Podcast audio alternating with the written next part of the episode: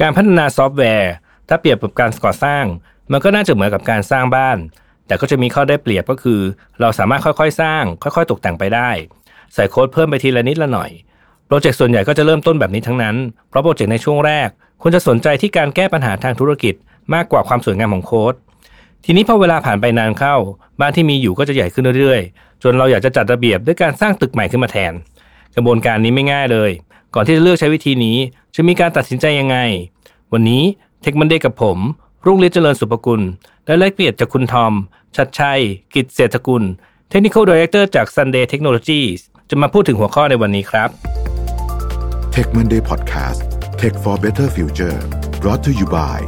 m a c v Face Plus Plus อุปกรณ์สแกนหน้า 3 มิติ เหมาะสำหรับออฟฟิศเพื่อความสะดวก รวดเร็ว ง่ายต่อการใช้งาน และเพิ่มความปลอดภัยให้องค์กร ด้วยเทคโนโลยี AI สแกนล้ำสมัย สามารถดูรายละเอียดเพิ่มเติมได้ที่ nvk.co.th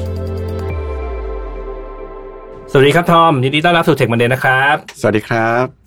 ทอมพอจะแนะนำตัวกับเอ่อ Sunday Technology ให้ท่านผู้ฟังฟังแบบสั้นๆหน่อยได้ไหมครับ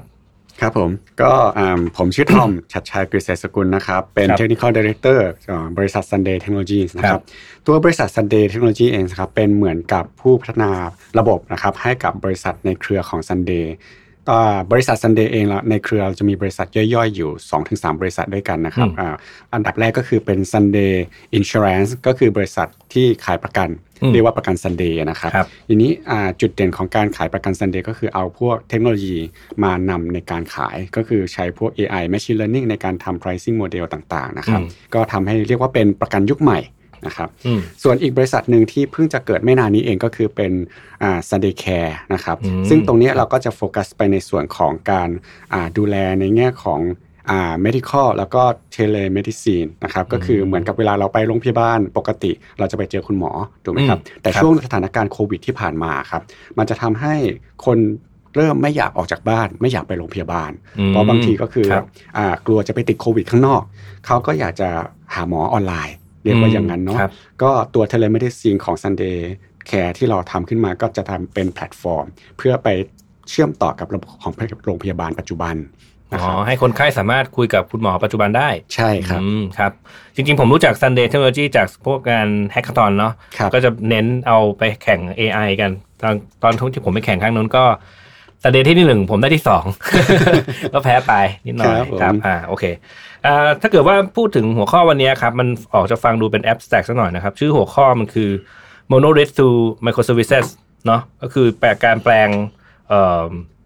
ซอฟต์แวร์ที่มันมีขนาดใหญ่มาก ๆ ให้กลายมันเป็น microservices ใช่นะครับทีนี้คุณทอมพอจะเล่าถึงกระบวนการทางความคิด หรือปัญหาที่เราเจออยู่ทั่วไปในโลกของซอฟต์แวร์ development ได้ไหมในในหัวข้อเกี่ยวกับหัวข้อนี้หน่อยได้ไหมครับ โอเคครับอาอาจจะต้อง background ไปนิดนึงนะครับ ตั้งแต่การอ่าคิดที่จะพัฒนาซอฟต์แวร์สักตัวหนึ่งครับครับเราต้องเริ่มตั้งแต่มี requirement เข้ามาถูกไหมครับอืมจากนั้นอาพอ business requirement เข้ามาปุ๊บคนที่จะเริ่มทำซอฟต์แวร์เขาจะเริ่มคิดว่าจะทำยังไงดี ให้มันเสร็จได้ทันเวลาอืม ตรงใช่เนี้ยก็จะเป็นปัญหาที่ทางคุณแม็กแนะนำไปก่อนหน้านี้แล้วว่าเอ่อช่วงแรกก็คืออาจจะไม่ได้คิดดีไซน์อะไรดีมากนักหรอก จะตอบปัญหาธุรกิจให้ได้ทันเวลาก่อนใช่ซึ่งดีไซน์จะออกมาไม่ค่อยดีครับนะครับ ทีนี้ถามว่าเราทำยังไงล่ะหลังจากนั้นอืมก็ตรงตรงนี้ต้องบอกว่าถ้าจะให้ดีอะครับ เราควรต้องคิดให้ดีตั้งแต่แรกเลย ปัญหามันก็คือเรารีบทำจนเกินไปจนแบบว่าอ่าบางทีเราเรียกว่าเป็น technical debt เก็บเอาไว้นะใช่ครับมีเต็มไปหมดแล้วเต็มไปหมดเลยใช่เราเราก็ไล่เก็บไปแก่เก็บเท่าไหร่ก็เก็บไม่หมดนะเนาะฮะอืมเออซึ่งถ้ามันจะดีกว่านี้ก็คือเราควรจะคิดแล้วก็ทำให้ดีตั้งแต่แรกเลย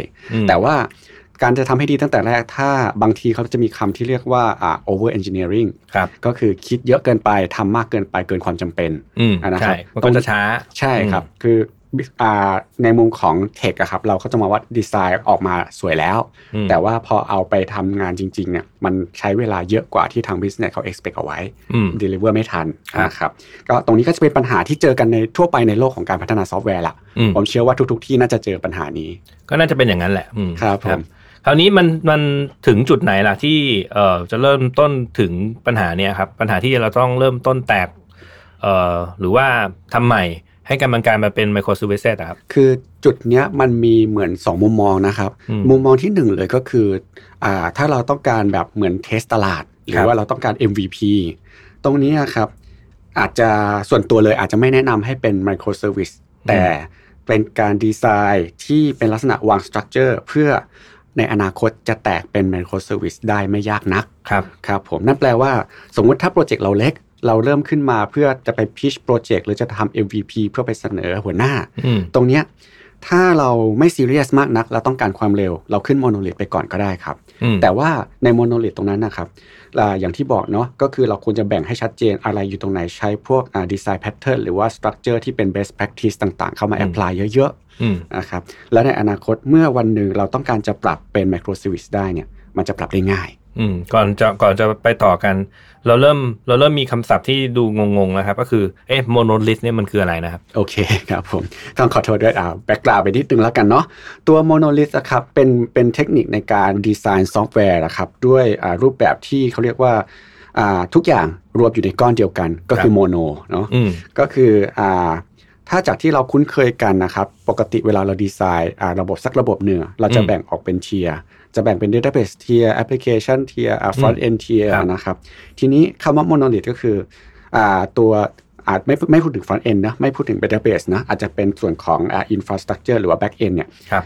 ในความเป็นจริงแล้วอะด้วยดีไซน์มันสามารถแบ่งออกเป็นส่วนย่อยๆ ได้ แต่อืมโมโนก็คือเอาทุกอย่างมันรวมไปที่เดียวกันหมดเลยอืมมองง่ายๆก็คืออ่ามีมี repository ตัวหนึ่ง หรือว่ามี source code อยู่ที่หนึ่งอ่าเข้ามา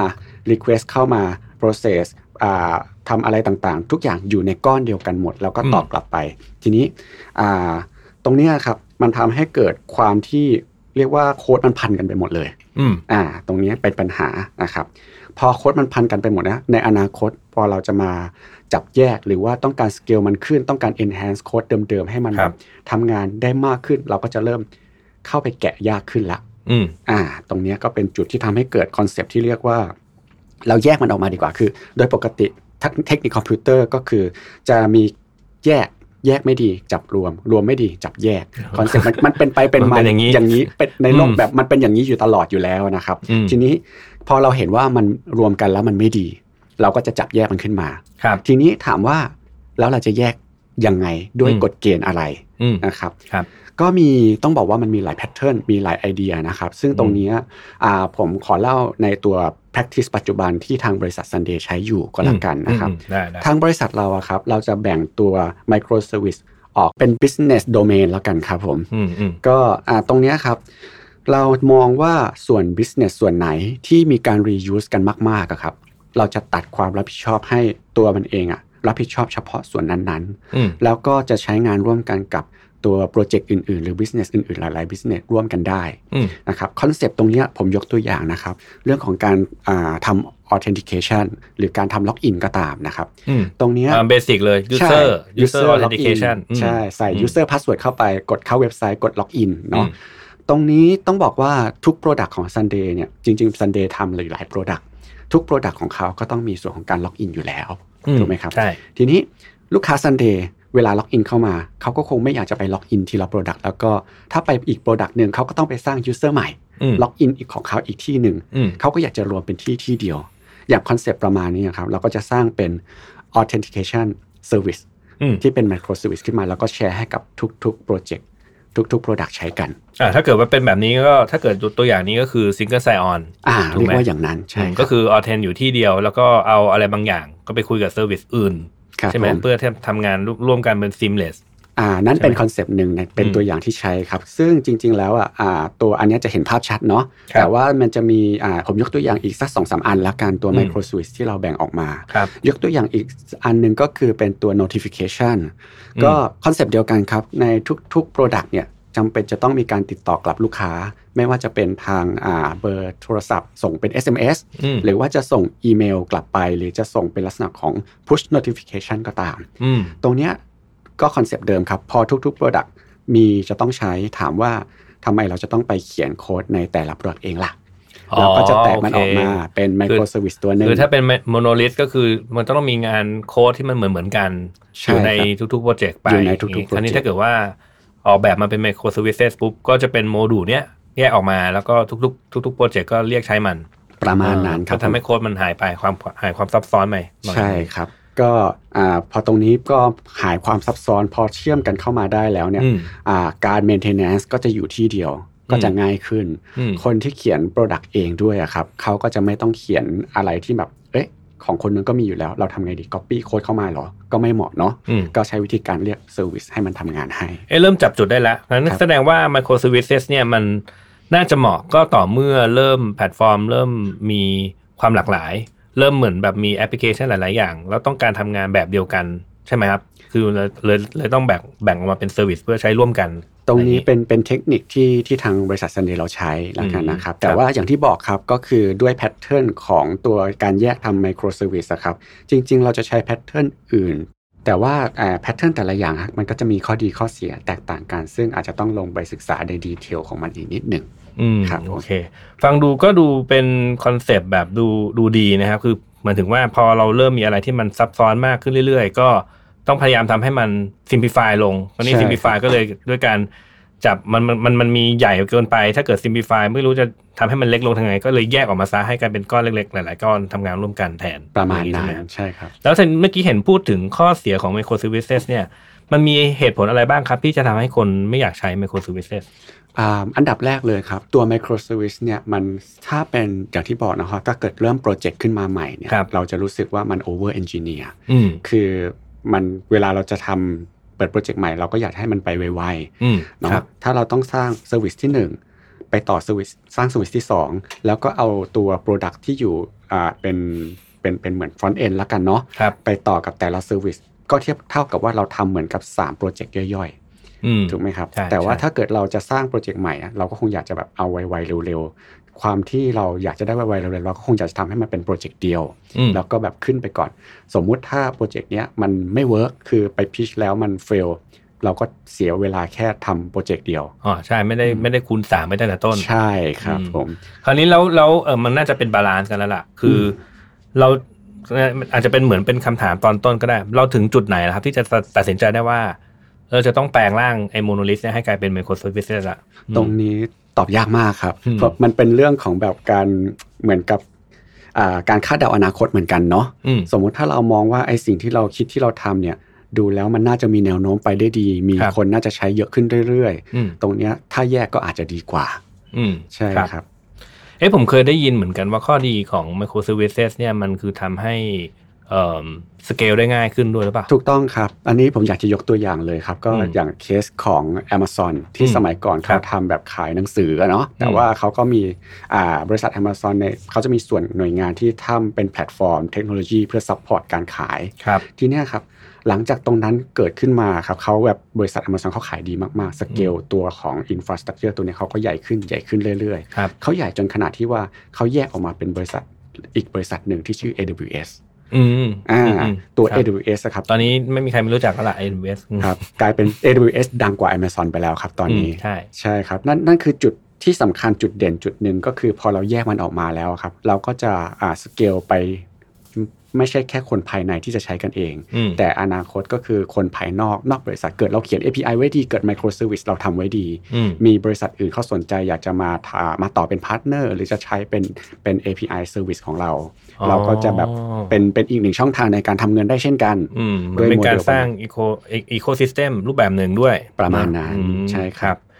ทีนี้เอ่อพูดถึง microservice มาทั้งทั้งตอนแล้วเนี่ย ที่ Sunday Technology เนี่ยทุกอย่างเป็น microservice หมดเลยหรือเปล่าครับ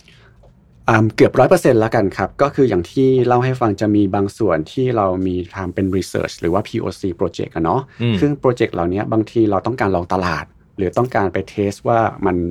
มันจะเกิดจริงครับๆซึ่งตรงเนี้ยอ่าเราจะสร้างแบบขึ้นไวๆ เราก็จะขึ้นแบบเป็นโมโนลิทนั่นแหละอืมหรือบางทีเอาง่ายๆ ก็คืออาจจะเป็นหน้าเว็บธรรมดายิง API call หลังบ้านตัวหนึ่งแล้วก็จบ อืมอะไรประมาณครับนี้ก็มีครับ แต่อืมพอมันเกิดขึ้นแล้วจริง ๆ เนี่ยเราก็ต้องมาคิดแล้วก็อาจจะเราเรียกว่า re-architecture กันอืมพอพอมันเกิดขึ้นแล้วอะเราก็ทำให้มันดี แล้วก็มันจะได้อยู่กันได้ยาว อืม long term ก็ต้องดูว่าจะทำยังไงให้มันดู optimize แล้วก็ทำงานได้ดีขึ้นๆใช่ครับ เรียบร้อยมากขึ้นนะคซึ่รังบตรงนี้ทั้งนี้ทั้งนั้นครับ ก็คือการ re-architect เนี่ยมันมันเกิดขึ้นอยู่เรื่อยๆ ตลอดเวลาอยู่แล้วอืมขึ้นอยู่กับการการเปลี่ยนแปลงแล้วก็แนวทางของ business โดยตรงเลยครับอ่าอย่างยกตัวอย่างก่อนหน้านี้ครับ ซันเดย์เองเราก็ไม่เคยคิดว่าเราจะแตกบริษัทออกเป็น 3 บริษัทอืมเนาะซันเดย์ก่อนหน้านี้เราก็คือขายประกันเป็นบริษัทเดียว แล้วก็มีระบบเดียว ให้นึกภาพ Amazon สมัยก่อนเลยครับอืมอ่าแต่ว่าพอถึงวันหนึ่งที่เมื่อมีเป็น volume หรือว่าเป็น requirement จาก business เข้ามาเยอะๆ แล้วมันเกิดความซ้ำซ้อน เกิดความที่เราจะต้องแบบ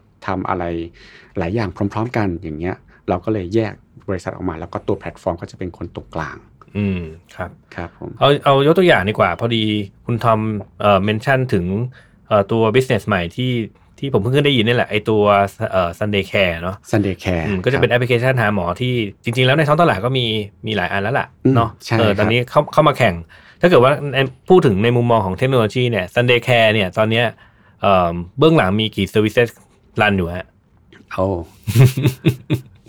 ตอบยากมากเลยครับ เพราะครับว่าตัวอ่า Sunday Care นะครับ อย่างที่เราผมเล่าให้ฟังตั้งแต่ตอนต้นเนาะ Sunday Care กับ Sunday Insurance เนี่ยจะใช้ core infrastructure เดียวกัน คืออมสิ่งที่ Sunday Technology provide ให้อืมครับนะครับ ก็ถามว่ามีกี่ microservices แล้วเนี่ย ถ้าตอนนี้ถ้าจะให้เล่าอะ เท่าที่ผมนึกออกแล้วกันนะครับอืมคือจริง ๆ มันมีเยอะกว่านี้ละก็คืออันแรกเลยก็คือเรื่องของการทำเรื่องของ authentication authorization นะครับ ตัวที่ 2 เลยก็คือเรื่องของ payment ก็คือเป็นอ๋อการแยกออกมาเลย แยกออกมาเลยเป็นอืม payment ตัว service ที่จะไปคุยกับ payment gateway ต่างๆ รวมถึงธนาคารอืมด้วยครับนะครับ ตัวของ notification แล้วก็ตัวที่จัดการเรื่องของ partner อืมนะครับครับซึ่งทั้งนี้ทั้งนั้นสิ่งที่เป็นหลาย ๆ microservice เนี่ยเราจะคุยเชื่อมกันโดยใช้ Kafka นะครับอืมพูดถึงพูดถึงคาฟกาให้ฟังอีกสักหน่อยสิเออมันได้น่าสนใจได้ละคาฟกาทำอะไรนะฮะคือตัว Kafka เนี่ยครับมันหลาย ๆ ท่านอาจจะรู้จักพวกที่เป็น message queue นะครับ หรือว่าแบบ rapid MQ ถ้าจะเคยได้ยินกันครับนะครับ ตัว Kafka เนี่ย จริง ๆ แล้วอะมันมันมีฟีเจอร์ที่สามารถทำตัวเองเป็นเหมือน message queue ได้ แต่ตัวมันเองเด็ดกว่านั้น ก็คือมันเป็นอ่าเรียกว่ามีเก็บ Data เป็นเป็นเป็นที่แบบ เหมือนกับเป็น Data Stream เลยละกันอืมนะครับครับพอเป็น Data Stream แล้วเนี่ยหมายความว่าอ่าถ้าจาก Message Queue สมัยก่อนเนาะเวลาเราเอา Data ออกไปใช้มันก็จะหายไปจาก Queue ครับถูกไหมครับ แต่ตัว Kafka เองไม่ใช่ครับอืม Data มันมันจะอยู่ในตัว Kafka เนี้ยไปเรื่อยๆตราบเท่าที่เราคอนฟิกเอาไว้ว่า สมมติผมบอกว่า Data ที่ผมอยู่ในวิ่งอยู่ในเนี้ยจะให้มัน 10 ปีแล้วค่อยเคลียร์ครับมันก็จะอยู่อย่างนั้น10 ปี แล้วข้อดีพอมันอยู่ 10 ปีแล้วเนี่ย การที่ผมจะดึง Data สมมุติผมเป็น Data Scientist หรือว่าคนที่จะเอา Data ไปทำ Analyze นะครับอืมผมก็จะไปอ่าเอา Data มาตั้งแต่วันแรกที่เปิดบริษัท ก็คือstream มาจากตัว Kafka นี่แหละ เหมือน replay ตั้งแต่ต้นมาอืมจนถึงวันครับปัจจุบัน ผมก็ครับจะได้ข้อมูลทุกอย่างมา โดยที่ไม่ต้องไปเชื่อม Database ของแต่ละ Microservice โอ้ ฟังดูดี ฟังดูอืมดีครับ แต่มันแลกมากับการแบบอ่า ใช้การดีไซน์ที่ซับซ้อนพอสมควร ต้องใช้เวลาในการออกแบบซะหน่อยถูกต้อง อะไรย่านี้ใช่ไหมฮะอืมฟังดูน่าจะเป็นหัวข้อที่น่าสนใจนะครับ แล้วก็การแปลงร่างจากโมโนลิทเป็นไมโคร s ซ r v i c e s ก็พอจะเข้าใจเป็นคร่าวๆละนะ ครับ ครับผมก็น่าจะครบถ้วนสำหรับการทำความเข้าใจในหัวข้อเนี้ยนะครับ ก่อนจากกันเนี่ยคุณทอมอยากจะมีอะไรฝากให้ท่านผู้ฟังไหมครับอืมผมอยากจะแนะนำแล้วกันครับสำหรับท่านที่อาจจะยังไม่คุ้นกับ concept ของ Microservice แล้วอืมบังเอิญว่าทางบริษัทเกิดอยากจะให้ทำเป็น Microservice ขึ้นมาหรือครับอาจจะอยากให้สเกลขึ้นมานะครับแต่ว่าตัวดีไซน์เดิมของเราเองอาจจะไม่ได้ support มากนักอืมมันมันมีวิธีง่าย ๆ ที่เราเรียกว่า lift and shift อยู่นะครับครับซึ่ง lift and shift ก็คือเหมือนเราเอาทุก ๆ อย่างเนี่ยอ่าแทนที่เราจะเอาไป deploy อยู่ที่ EC2 หรือ ECS หรือเป็น VM อืมเครื่องว่าไปนะครับ เราเอาทั้งหมดเนี้ยมาใส่ในตัวเป็นคอนเทนเนอร์ก่อนอืมจับจับตัวโค้ดทั้งหมดที่เป็น monolith ของเราเนี่ยครับเอาไปใส่คอนเทนเนอร์อืมแล้วเรา scale container ออกมาอ่าอ่าครับนั่นอืมนั่นเป็นวิธีที่ง่ายที่สุดในการ move จาก monolith to microservice แต่ไม่ใช่วิธีที่ถูกต้องอืมอ่านะครับ ทำแล้วทำไงต่อ ก็คือจริง ๆ ก็คือ เอาทุกอย่างมาการทำให้มันเป็น containerize ซะมันใช่ครับเอ่อเป็นคอนเทนเนอร์เสร็จปุ๊บแล้วยังไงต่อเขาก็ต้องค่อยๆ พยายามแตกมันออกมาหรือเปล่า หรือว่า คือก็อันเนี้ยเป็นวิธีที่เรียกว่าเป็น quick win ละกัน Quick คือ win คือเออมันไม่ได้แบบเป็น final solution แต่อืมมันสามารถตอบโจทย์ในแง่ของการ scale ได้ทันใช่ทีเพราะใช่เพราะถ้าเป็นคอนเทนเนอร์เสร็จปุ๊บคุณอยากจะ spin ขึ้นมากี่อีกกี่ตัวก็ได้ละถูกง่ายต้องได้ละถูถูกกไหมต้องครัก็บก็แก้ปัญหาเรื่องสเกลได้ เอ่อได้แบบหนึ่งครับอืมผมแต่มันก็ยังไม่มันมันยังไม่ได้แตกออกมาเป็นตัวเล็กๆเนาะใช่ไหมครับ แต่ว่าอ่าจากที่เราเล่าให้ฟังเนาะ microservice มันจะต้องมีการแตกแยกอ่า concept ที่สำคัญของ microservice คืออ่าแยก responsibility ของแต่ละคนอืมอืมถ้าแต่ละรา service แต่ละใช่ไหม service อืมใช่ครับ ก็ถ้าถึงเวลานั้นจริงๆล่ะ สมมุติถ้ามันทำสเกลได้ก็คือเราเราควิกวินไปละหนึ่งหนึ่งอัน เราอืมเราปลอดเราปลายนับเปลาะหนึ่งครับหลังจากนั้นเรามาทำต่อครับ คือมันไม่ได้จบแค่นี้แน่นอนอืมการใช่ทำต่อก็คือแยกตัว responsibility อย่างที่บอกเนี่ยออกเป็น micro service ทีละตัวทีละตัว แล้วเขาค่อยๆทำแหละค่อยๆไม่ใช่ว่าทำใช่ไม่ใช่มากระดิกนิ้วทีปุ๊บออกมาเป็นการเป็นโคสวิสหรอกมัเป็นไปไม่ได้อยู่แล้วใช่ครับอืมโอเคถ้างั้นก็น่าจะ ครบถ้วนแล้วนะครับ ก็ขอบคุณทุกท่านที่ติดตามนะครับ จนกว่าจะพบกันใหม่ สวัสดีครับ สวัสดีครับ ธุรกิจอีคอมเมิร์ซเป็นธุรกิจที่เราจำเป็นต้องเข้าใจลูกค้าให้มากที่สุด นี่เป็นเหตุผลที่ผมพัฒนา 198beauty.com เพื่อทำให้ลูกค้าของเราได้สิ่งที่ตัวเขาต้องการจริง ๆ เราอยากจะช่วยให้ลูกค้าเลือกผลิตภัณฑ์ที่เหมาะสมกับตัวเขาเอง ด้วยการใช้ Data และความเชี่ยวชาญในตลาด Health and Beauty ของเรา แต่ทีมเรายังต้องการคนมาช่วยในการพัฒนาสิ่งใหม่ๆ ไปด้วยกัน ถ้าคุณเป็นนักพัฒนาที่สนใจโลกของ e-commerce แล้วแล้วก็ ผมกำลังมองหา Mobile Developer ทั้ง iOS และ Android Full Stack Developer E-commerce Data Scientist แล้วมาร่วมงานกันนะครับ Tech Monday Podcast Presented by NVK